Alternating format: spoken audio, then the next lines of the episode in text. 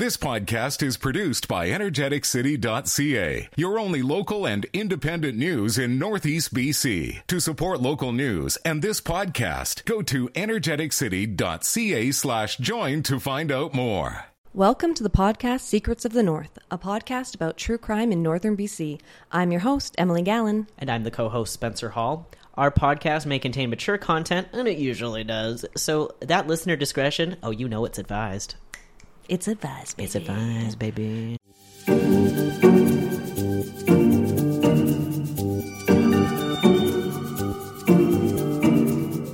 So, Spencer, I'm so happy to see you again. Yeah, it's been a hot minute. It's been 10 hot minutes and about 12 illnesses. 12 illnesses, and like we did hang out, sort of, but we don't talk to each other anymore. No, that's the thing. I, for the listeners, um, Spencer and I went bowling the other day with a group of people, and he tried to tell me some delightful tales, and I said, "Shush, no." I said, "No, you will not talk to me until we do our updates on our podcast because you have to save all your good information for then." All my all my good content. And then he- Emily's like, you're wasting valuable content. And then we came into the studio to record today, and he tried to tell me about, um, started talking about cancer. And I said, No, you're going to have to wait to talk about cancer until we get on the air, okay? yeah, yeah. Well, All right, well, you know, that's Uh, fun. For context, uh, my grandmother is going. She's fine. Just to all our listeners, she's doing fantastic. You mean our grandmother? Our grandmother, Yeah. our collective grandmother. Uh, no, she's doing well. Good. Um, so she is. I'm not going to give out details because it's not my medical details to uh, to tell. But no, she's doing well. She just came back from the the cancer lodge in Prince George. Uh, but um, things are going well. That's all I'm going to say for now before I get like explicit permission to kind of tell folks. But okay, I well, tell your grandma and we love her too. I absolutely will. Uh, she's back in Terrace now, so Okay, awesome. Um, well, speaking of bowling, we had a pretty amazing photograph taken when we were all bowling, and um, I had shared it in. Some of these listeners are going to find this weird, but whatever. I shared this in a Facebook group that I'm in with about 2,000 Emily and Kyles called The Embassy. Shout out to all the Emily's and Kyles listening. If you're listening, go to the Facebook group, join it. It's amazing. You won't be disappointed. do you have to be a Kyle or an Emily to be You there? have to be a Kyle or an Emily. If you're an Emily, you can be an Emily or an adjacent. So you can be an M, an Emmy, spelling it however you want. The Kyles are purists, and you have to be K Y L E. Okay? What? Yeah. So I shared the photo of our bowling. Listen, I don't think. I think that if you're, you're a if you're named Kyle, but then you have to spell it K I L E. No, you deserve to be. In no. K Y L E. No, I know, but if you spell it like if you do spell it K I Mm. Like like pile, but Kyle. They won't allow it. Well, now that person's just suffering in two ways. First off, their name is Kyle. No, no judgment. They're going to named have to start their own group then. Yeah. But I shared the photo, and it's got um, Spencer is being held up. For those of you who haven't met Spencer, how tall? How tall are you? Five foot six. Okay. Yo, I'm five. I thought I was five six. I feel like I'm taller now. Okay, so Spencer. I'm actually six. just shrinking, and you're actually yeah, you gaining- are. You are. I'm losing vertebrae, and Emily, Emily will one day just be like so tall, and I'll be like all shriveled. Also, because you shaved your head, so you've lost a few inches, and then those inches have gone down to your mustache. Yes, uh, of hair. yeah. Um, actually, yeah, that's the thing. Is I like to say that uh, I didn't actually lose my hair. It's just migrated to other Perfect. regions. Yeah. Um, but uh, yeah, no. I also, speaking of grandparents, I inherited my grandfather's uh, hairline. So Yes, that's actually, true. he also has a mustache. So right now, Yeah. I'm really just rocking that Patrick look. I love it. But back to the photograph, Mm-hmm. we have Spencer, who's of average to short height, being held up by our good friend Trey, who is how tall? We gotta put. We'll put this on the Six foot nine. Instagram. Okay, six He's a nine. big boy. Yeah. So Trey is just holding Spencer up so he can be seen in the photograph. Yeah. And I share this, and the listeners from the Kyle group uh, called you travel sized, and that they wanted one of you. And I thought that was so cute. That was cute. I, I was I was like oddly like my heart was warmed when you sh- you shared that with no context, and then I just saw that the guy's name was Kyle, so I was like, oh, she must have shared that to the Kyle and Emily group. Yeah. Oh yeah. Um, yeah, no. So fun fact during that uh, during that photo, Trey and I never said a word. He Oh, just looked over, and then he saw that my head was being obfuscated by Mm-hmm. Jenna Moreland, who is the host of Before the Peace. Yeah, So is out. Trey. Yeah. so, you know, great, uh, great podcast friends. We hang out, uh, Yeah. not because we have to. Um, but um, yeah, so essentially, he couldn't. He could see that I wasn't going to be. I was gonna. I wasn't gonna make it into the photo. So then, without a word, he just picked me up and then held me. He was doing the Lord's work. He really was, and Yeah. he looks like if you look at the photo, which we'll probably post on Instagram, he looks We like must. like if somebody was like really proud of their dog that got Oh out of God, like yeah. uh, obedience class, or like when you're holding your kid and you're like, look how awesome it like that's his face. And then your face is kind of, you know, we'll, we'll have people caption this. it's the actually. Spencer face. Um, it was because the people in the lane next to us were staring at us because there was a full-grown man holding another smaller full-grown man. uh, but anyway, it's a great photo. It's one of my favorites. My uh, uh, my profile photo on Good. Facebook. I love it. Um, well, moving on to some updates then, Spencer. Uh, some people have emailed us, and I just continually try and hit this reply all button, and it doesn't send anything to him. It sends it, It sends to, it over to to, your my boss. Yeah. Poor Adam's just like, yeah, I don't know what you're talking about. It's like, Emily, stop sending me these. So if you have emailed us, we're going to get back to you guys soon. We've been sick. Um, Emily doesn't know how to use email. I don't know how to use email. It's only been around since what the 80s, 90s. Well, I mean, Somebody, so the same uh, time as me. DM me and let me know how wrong I am. Yeah, exactly. Not that we've we really haven't gotten any any bad messages. That I know oh, of. not yet, but I Not that's do- not an invitation. No, it's not. But I absolutely love reading if anyone says anything negative about us. I don't know why. You do like reading that. I think it's it's so funny. To me, it's so funny. I will go through a range of emotions. Oh, okay. At first, I'm like, "Why am I doing this?"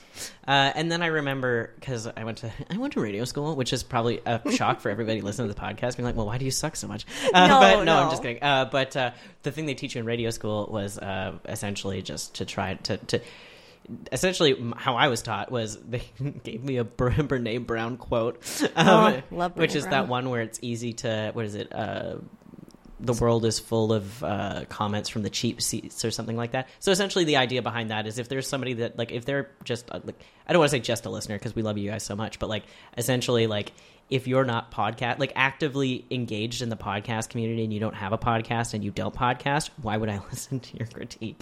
Ah, yeah. So if you're trying to get better at something, you're you're going to take that It's advice critique f- from people who are already professionals at it. Yeah, Yeah, well, and that's the thing. It's easy for me to look at someone's content where I'm not making it and then shit all over it, eh, as opposed to actually, you know, help each other out and be nice and that. So, you know, essentially, when somebody like, because people, there are a group of people that just like to go around the internet and just be just goblins, Yeah. like just terrible goblins, uh, and that's not needed. No one needs that. the thing about it is I'm actually just not trying to get any better.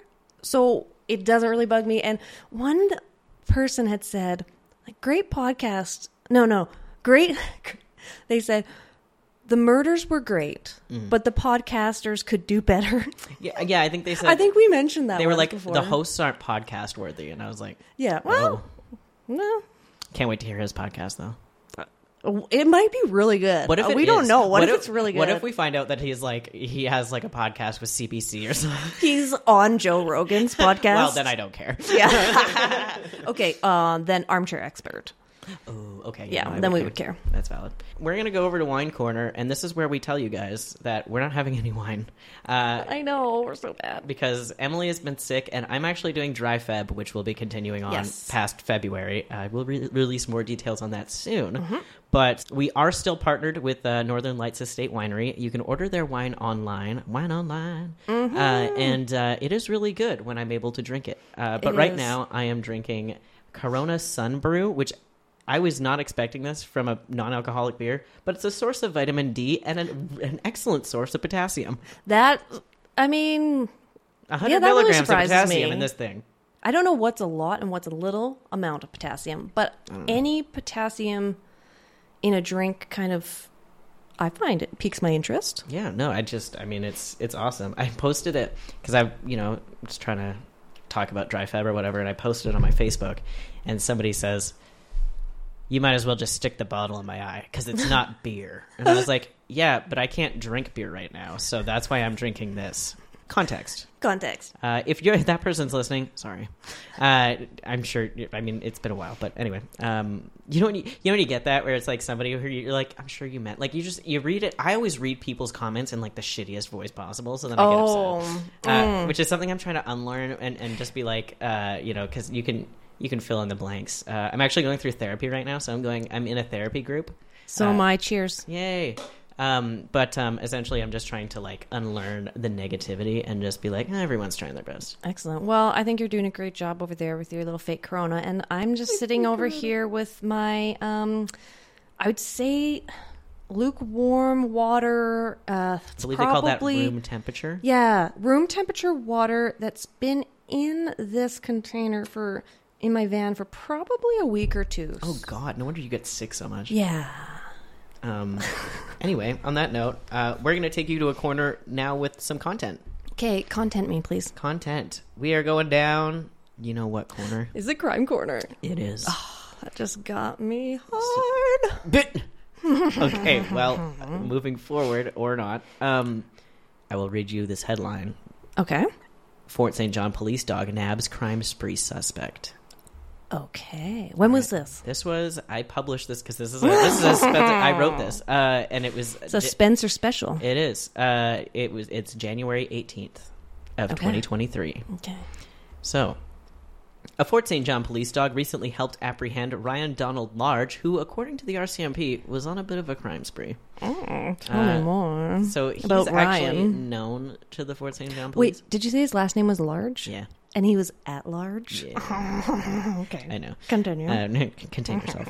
Uh, so Large is actually known by the RCMP. Um, he's had a few things, um, just a, you know, just a few warrants. okay. Uh, he had previously been arrested by the RCMP on January 10th uh, on uh, multiple outstanding warrants after being located in a stolen vehicle. Don't do that. oh. Um, he was released the same day on a release order and a future court date of January 23rd. I wonder how that went. That was actually not that long ago. Anyway, um, so just before 5 p.m. on January 15th, keep in mind this is Five, five, days, later. Five days later, Okay. uh, the Fort St. John police received a report about two stolen wallets. Uh, Mountie said that the report was made by the staff members of a local hotel.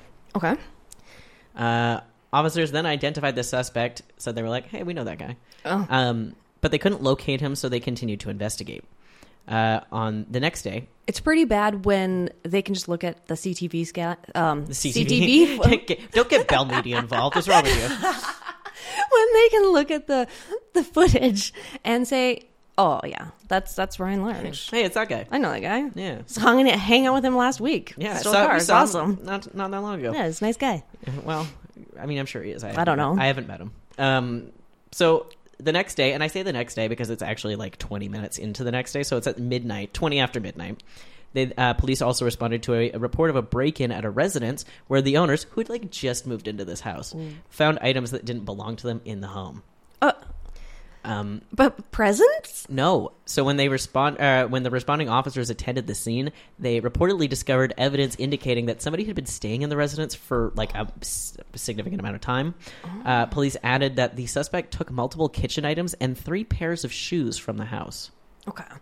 So That's like that's pretty lucky for Mister Large. You know, you just kind of come in and you're like, oh man, that is my size. I my mind immediately first goes to that he was probably was it something happened at the ho- a hotel. We don't really they don't name the hotel. Um, no, not really. Okay, because sometimes people stay long term in hotels if they're you know in the homeless situations. Yeah, no, it happens. right, Uh, I believe they call those uh, uh, the the proper term, from what I hear, is uh, street entrenched people. Okay. Okay. So I don't know if he was street entrenched, but I literally just heard a story today about something similar where a Polish man, I don't know why that's relevant. So I heard something today where a man snuck Of into Polish someone's descent. No. So I heard today that a man had broken into somebody's house um, because he was in between housing, and happens. yeah, and he needed a place to stay. He did their dishes. He had a bath. They found him in his bed. He in sounds like their a bed. delightful house guest. He was such a delightful house guest that after everything had happened, Mm-hmm. the house owner was like, "I'm going to hire him to like be a house cleaner or something for me." Damn. Yeah, I mean, happy awesome. ending. But that's the thing. I always, I always get so mystified when I see these comments on Facebook uh, where, where people are like, "Well, they shouldn't be there." It's like, well, they don't have a house. Where else do you want them to go? Like, Exactly. yeah, I don't know. so There's tell so- me about was guy? he So- kind of in that same situation? I don't know. Anyway, so a few hours later, on January 16th, at about 4:30 a.m., the godless hour of 4:30 a.m., uh, officers were called to the Pomeroy Hotel on the west side of Fort St. John, which is a 10 minute walk from. here. um, Ten minute walk from anywhere if you're in Fort St. John. yeah, also that. Yeah, Yeah. Um, it's not far. So they received a report of a stolen vehicle at that time. Uh, the stolen vehicle was a white 2014 Ford shuttle van. Police attended and briefly witnessed someone in the stolen vehicle flee the area. So they saw the RCMP and they're like, mm, "Bye." Um, this person's got some sticky fingers. right. Uh, RCMP determined that the suspect had absconded with a very large amount of audio and video equipment. Oh, you think he was from live? where? Do you think he was live streaming? I hope so. He's on Twitch. He's like watching outrun the police. Um, so then, shortly before six a.m., this is like he's busy. Like He's, had on a busy week. He's on that grind. Uh, I mean, if he's at the Pomeroy, he's he's stealing vehicles. He's stealing wallets. We've Audio got visual equipment. Audio. Um, okay, Maybe he's starting a podcast. Maybe. it's a journalist corner. Uh, no, just kidding. Uh, okay, so shortly before 6 a.m., while frontline officers were actually still at the scene of the hotel, police got another call, this time for a commercial break in at a Montney business. So the owner of the business saw the stolen white van at the back of the building, and the lights were on inside the business. Okay, so for the listeners, Montney is outside of Fort St. John. So It's like, yeah, Fort St. John adjacent. Pomeroy Hotel It's like- to Montney. It's like Kilkerran with, uh, with Yeah. Dawson Creek. Yeah, It's just adjacent. Like, it's um out towards, well, it's Blueberry, isn't it? I'm going to pull up a map right now. it's by Rose Prairie. Yeah. Which means nothing to anyone listening unless you're in Fort St. John. Yeah, so it's um well Rose Prairie's by the Alberta border, isn't it? Oh gosh. The map I'm looking at doesn't have northeast southwest located Okay, guys, on it, listen, so I don't know. you know, know where by listening is. to us that we are very directionally challenged. Oh, I'm th- the most directionally challenged. It's it's, um, an anyway, issue. Montney is just outside of Fort St. John. Yeah. Uh, we'll post a Very picture of it on a map. Yeah. Um, I'll put I'll look it up on Google. Speaking of Google Maps, um, can I tell you a funny thing that happened to Trey the other day? He was actually heading out towards so Blueberry Montney area, Yes. and um, he relied on Google Maps a little too much, Yes. and then he finds himself on a forest road. he he had a Michael Scott situation there. So our good friend podcaster Trey, Six foot Yeah. nine man who lifted me up. yeah, he decides to do the Michael Scott, listen to the Google Map, take it where it's going to take it, Mm-hmm. Yeah. and it took him to the s- It led him astray, Uh, frankly. yeah. Um, but he was able to to. stuckiness. Yeah, well, he, and he did get stuck, uh, and then I think Adam had to go get him. But anyway, uh, not important. He did get the interview, which is what he was at after. Good, so. Uh, yeah, no, it was good. Long live Trey. but anyway, so the lights were on inside the business, just to kind of get back. So you know, again, he's on a, a bit of a crime spree. Um, so at this point, the Peace Region Police Dog Services Unit was reportedly the first to arrive on the scene. Okay. Police said that the suspect left the building, and after seeing Mako, What's Mako? Mako is the police dog. Oh. I believe it means shark. okay. I'm There's go- no way to know. I'm, well, actually, there is Emily. I'm going to type Mako. I'm going to cut it. Wow! wow. We'll you- oh, you're editing the podcast now? Okay. Oh, jeez. That would be bad. Yes. So a Mako is a uh, large, fast oceanic shark with a deep blue back and white underparts. Okay, so I also pretty have much white underparts, but that's because I don't tan. uh, anyway, not important. So, uh, after seeing the police dog Mako, he immediately complied with the officer's instructions. That's fair because I feel like if I was on a crime spree and then the police showed up with a dog, I'd be like, "Oh my goodness!" Maybe he's just oh yeah, because you like him. Yeah. What? Or maybe he's just tired. Yeah. Oh, he yeah. has been, been out busy. there. Yeah.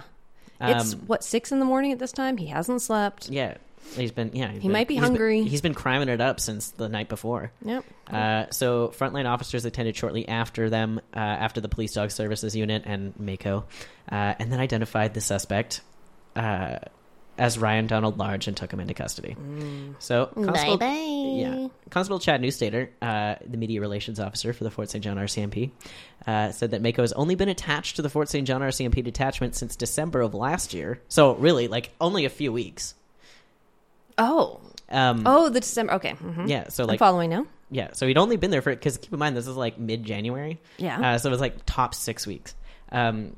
And, uh, of last year, Mako was always is al- always ready to work, and he took Ryan Large into custody, ending the crime spree. So uh, after Oh. Case they, solved by dog. yes, uh, they nabbed him. Yeah. Uh, so dog nabbing. the RCMP found evidence in the stolen shuttle van that tied Large uh, to the stolen wallets and the break-in as well. Mm-hmm. Um, so here's a laundry list of charges that he has. Okay, hit me with Um, it. Hit me with your best shot. All right, the BC Crown Prosecution Service approved multiple charges against Large, including breaking and entering into a dwelling house, theft of a motor vehicle, dangerous operation of a conveyance, flight from police, break and entering, possession of property attained by crime, possession of an identity document because he stole the wallet, uh, theft of over five thousand dollars, and three counts of theft under five thousand dollars. You, sir, shall go directly to, to Jail. jail. Does he go directly to jail? I do not know. All right. Uh, I that is about as much as I know. But anyway, uh, thanks Mako for for getting that guy. yeah, thanks, Mako. Oh, and thank you, Spencer, for sharing that delightful dog nabbing tale. You're welcome. Mm, I love it. Is now a good time to hear from our sponsors before we like launch into it? I think, I think it would be the best time to hear from our sponsors. I'd love to hear from them. Let, let's do it then.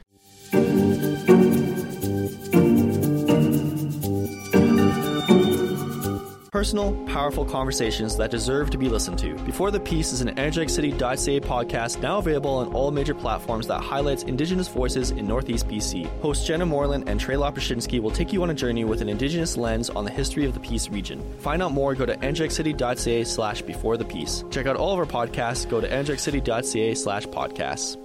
Cindy Burke, also known as Tina Washpan, was just 21 years old when she disappeared in northern BC in July of 1990. She was a member of the Little Salmon Carmacks First Nation and was adopted to a non Indigenous family and grew up in Saskatchewan. She was headed back to the prairies from the Yukon when she went missing in 1990. And Spencer, from here on out, I'm going to just refer to her as Tina, her birth name, Yep. um, instead of Cindy, which was the name that would have been given to her by her adoptive parents. According to the Whitehorse Star, Tina had been raised in Regina and later moved to Carmacks Village in Yukon, but was new to northern BC in 1990. She was last seen in mid July in Prophet River, which is just north of Fort St. John, and it was believed she was heading to Saskatchewan. Okay, so how about you tell me a little bit about how she actually made it to, to northern BC? Okay. So we're going to talk a little bit about Tina's childhood here. Um, and newsflash, it's not good.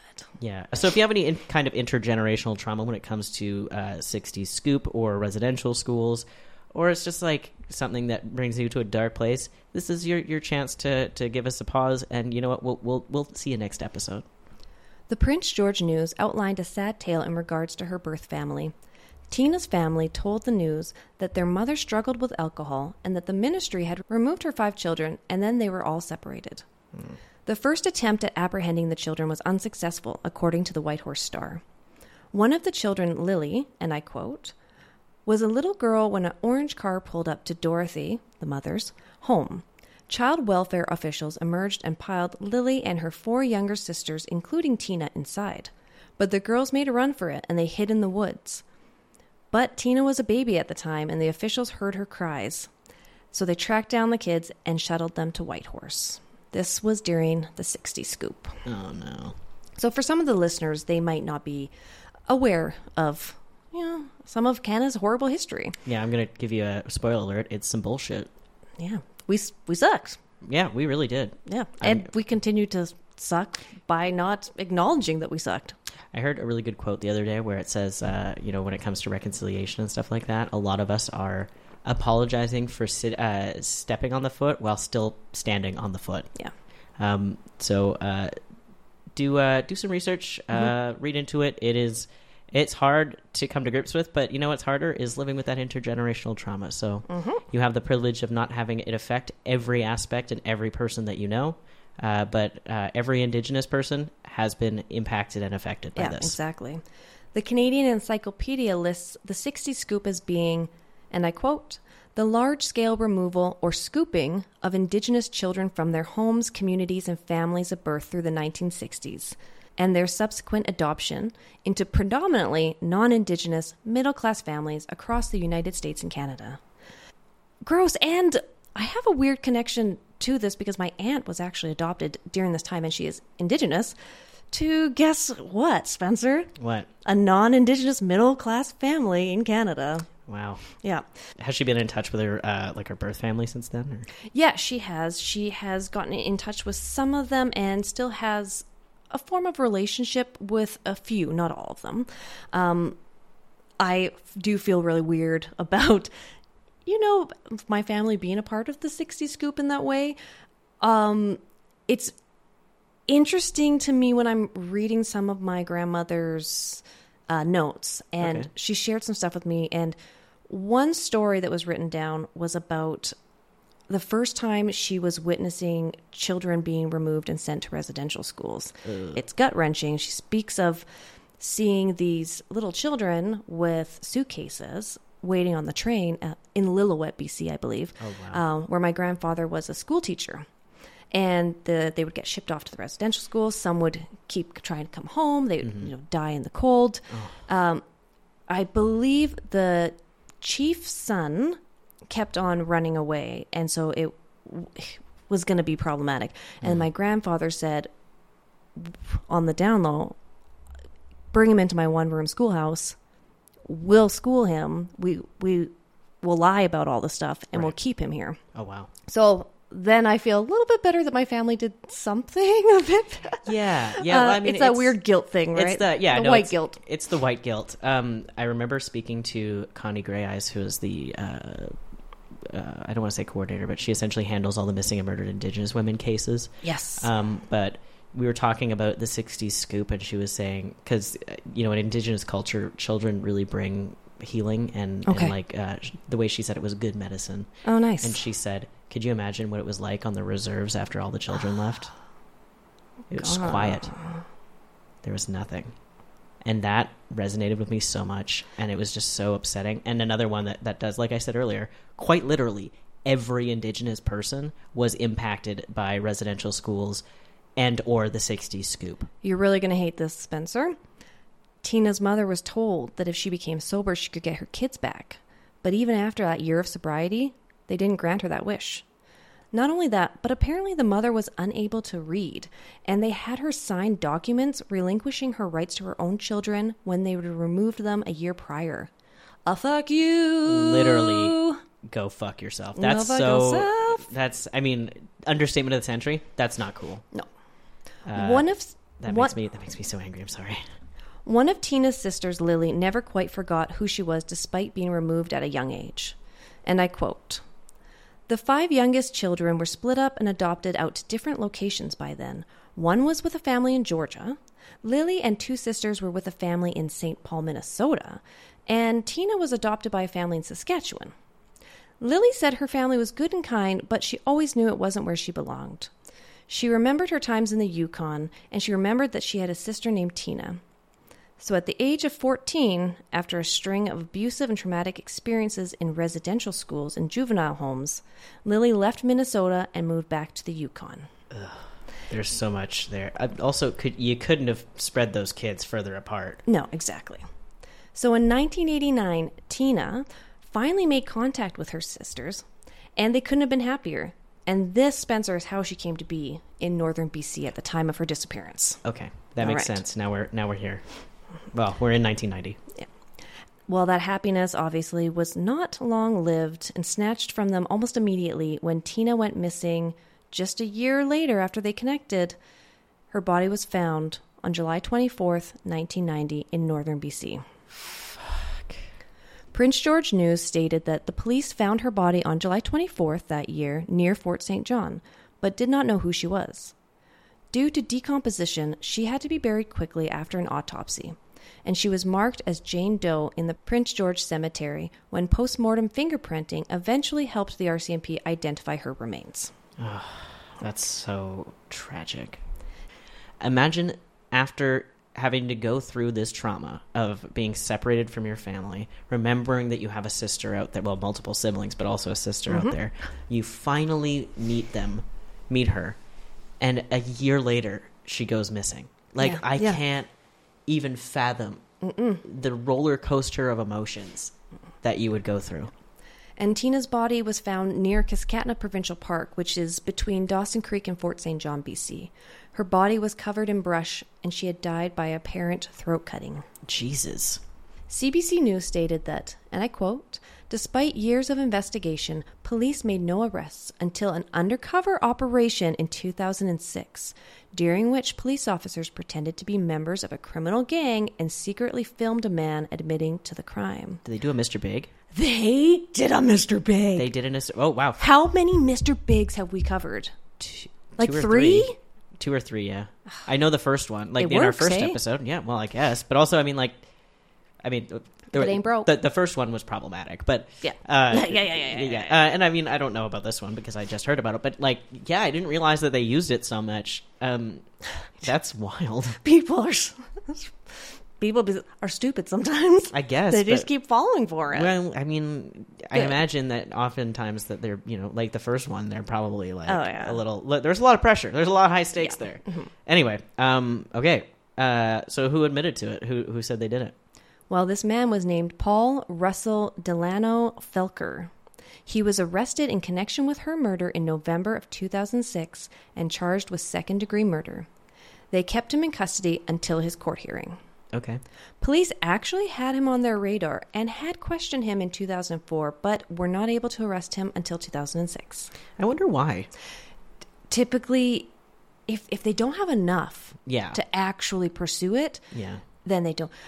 I had a cop tell me one time, it's like, we, what do you say? It's like, we're pretty sure we know who they are. There's just not the evidence that they need to make that arrest. Yeah. Okay. I mean that. I guess that makes sense. Um, it sucks, but on the flip side, if they were able to do that, you'd have a lot of people that were wrongfully accused getting uh, prosecuted more so than they already are. And while you th- think about all the unsolved cases in northern BC, and they're basically saying, like, yeah, you know, we do know who have done these. We just maybe can't prove it yet. Uh, he did mention that there was one case, and it was a Chetwynd double murder. And I said, hey, I just, I'm covering that one. Yeah. Yeah. According to court documents, Paul is described as a big man with a double chin wearing large glasses. Not hot. And was I mean, 62. I don't, I don't know if we have to roast his appearance. He's, I mean, it, just slashing someone's throat is a pretty shit move. I, I think I'm allowed to roast his appearance. I mean, you can. yeah. It's your right. It's a free country. Fuck Paul. And was Oh, 62, he's a piece of shit. Fuck yeah. him. And and was 62 at the time of his sentencing, where he was tried in front of a jury that included six men and six women. Court documents stated that he confessed to killing the victim in several statements he made to an undercover police officer in the course of a Mr. Big type police operation, in which police posed as criminals and invited him to join them in their criminal endeavors. I did not realize when we covered this the first time, like how much it's used. Oh, I didn't either. That's not, wild. Not only did they have a previous confession, but they had semen collected at the crime scene that matched Paul. Although the defense claimed that this just meant he had contact with her and he didn't kill her. There's no witnesses to the crime. Uh, you. Yeah, no. I'm, I mean, I get it. You're the defense team. You have to try to poke holes in the argument of the prosecution, but no. Mm, Good try.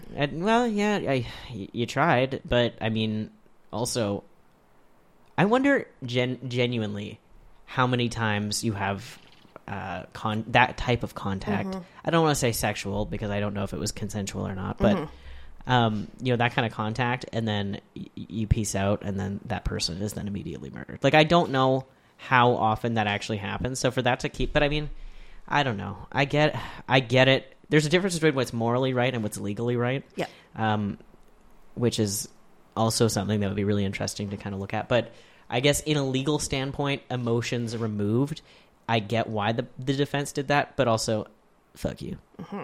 In 2009, he was sentenced to life without the possibility of parole for 12 years. Okay, So, I mean that's, I, I mean that's good. bittersweet, isn't it?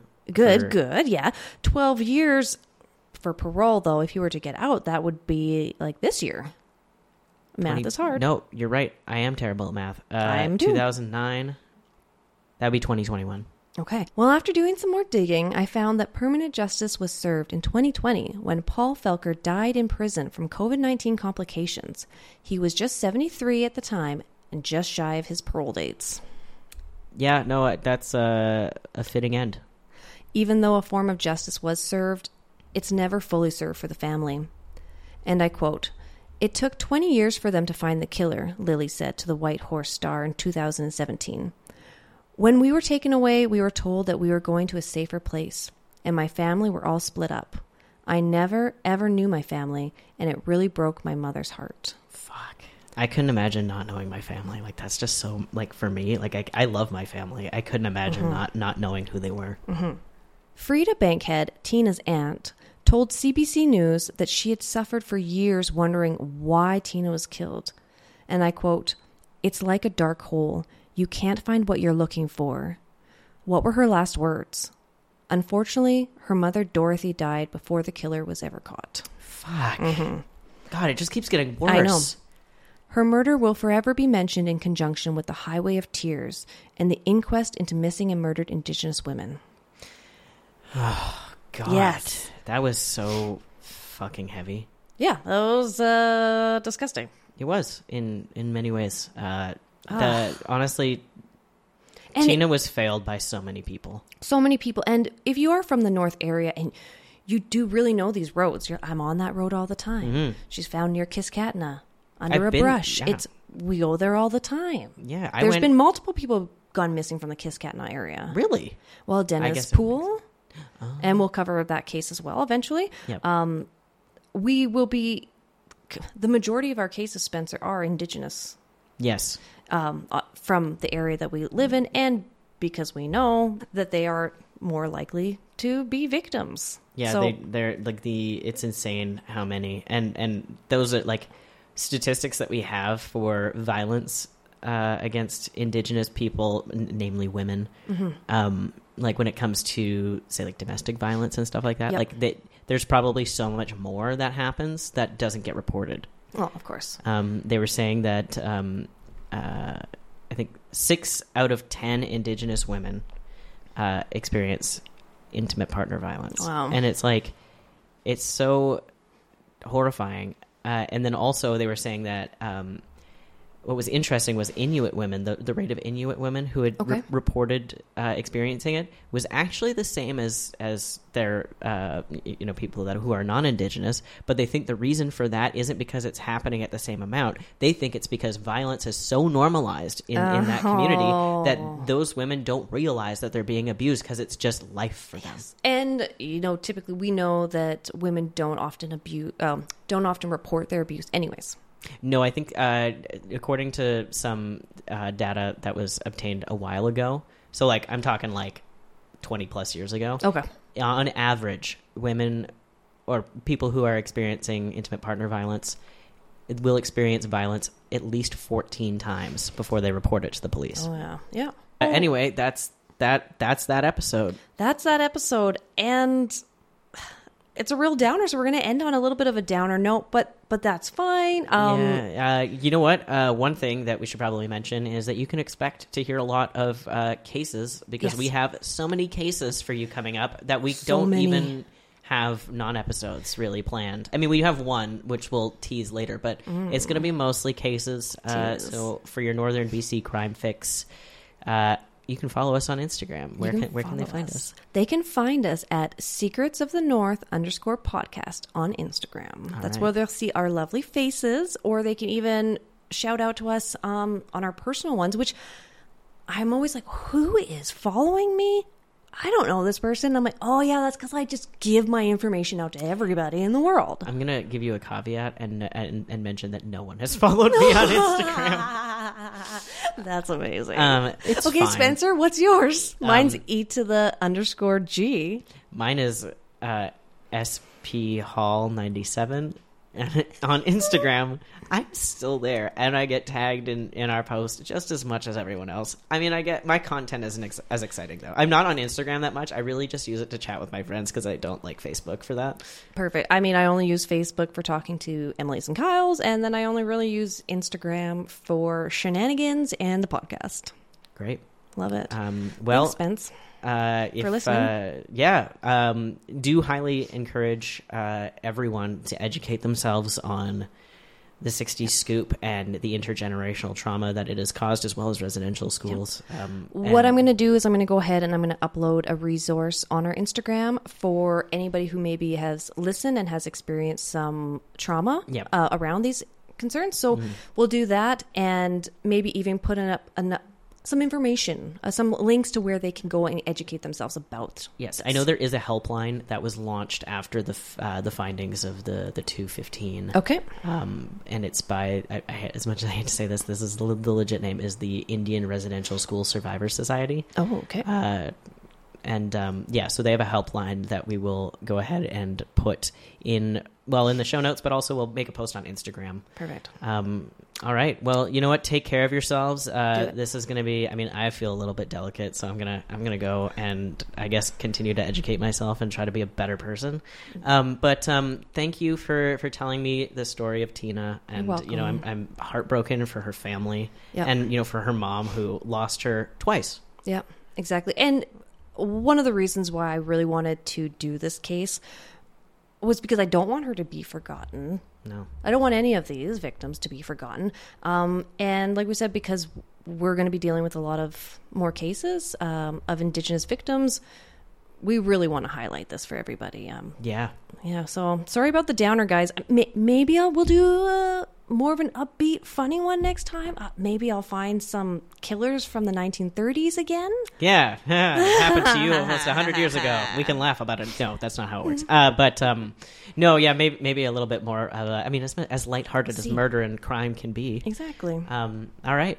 Well, Okay. thank you so much for listening. Uh, we appreciate every single one of you, even though some of you don't think that we're podcast worthy. Uh, no, I'm just kidding. Um, but uh, no, thank you so much. I love those people even more. Okay. Okay. Would you? It's what? It's not the Love Olympics, man. Okay. I love you, Spencer. I love you too. I love everybody out there, except for the murderers. Bye. Yeah, don't do that. Goodbye. Bye. Love you.